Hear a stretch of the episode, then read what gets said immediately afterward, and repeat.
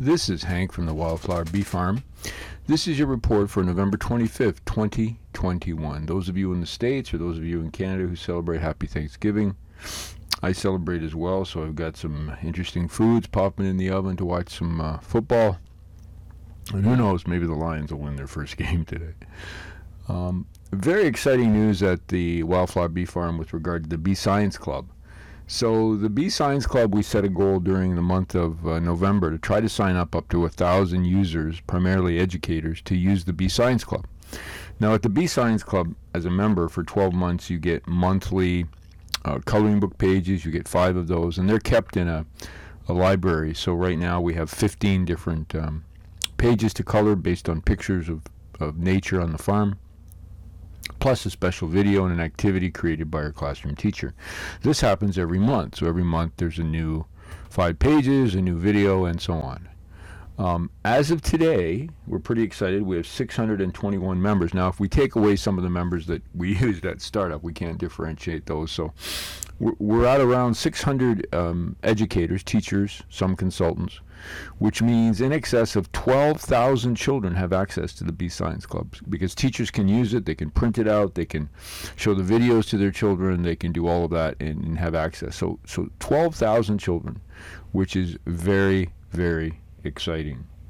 If we look at the number of educators in Canada, a number of schools, um, the the users that we have right now, about 5.5% of the entire um, school districts that are uh, operational in Canada, in that K to grade 8 sort of range. So we're pretty excited about our initial launch. Uh, you, you go to wildflowerbeefarm.com. You have a few days left till the end of November. You can register for free. Tell your friends. We, we're still quite a way, uh, quite a distance from that thousand dollar, uh, sorry, thousand member user uh, sort of list. But um, we're very grateful for those of you who have signed up and hopefully propagate the idea of, you know, conserving the environment, what things we can do, all of us to help with um, with nature around us. A quick update on what's happening around the farm. We're seeing an, an activity level increase in, in wild animals. Coyotes are running through. We know there's a, a great deal of food for them on the property. Uh, the bees have all pretty much uh, hunkered down. You, you, there's the odd day where we get to 10 or 11, but remember, they need about 11 degrees Celsius to fly without uh, getting into danger of uh, getting too cold. Now, we know that in the winter, if we get a warm day in February, if the temperature goes up to 7, 8 degrees, the bees will come out and, uh, and, and use the washroom facilities, as you say. But the uh, general consensus is once the outdoor temperature is below 12 degrees here, they don't fly. We also get wind off the lake, which uh, can make the wind chill. And I'm not sure how bees sort of respond to to the whole idea of a wind chill issue.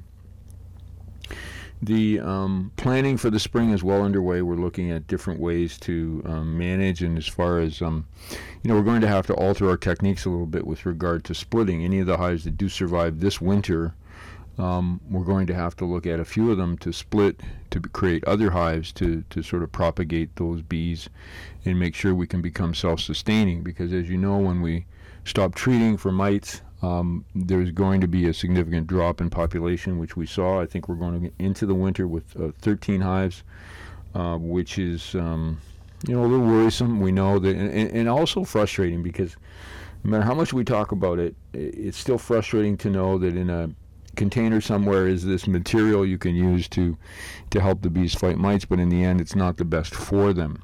And so it's a it's a bit like being a parent when you know that you could ease the pain of something.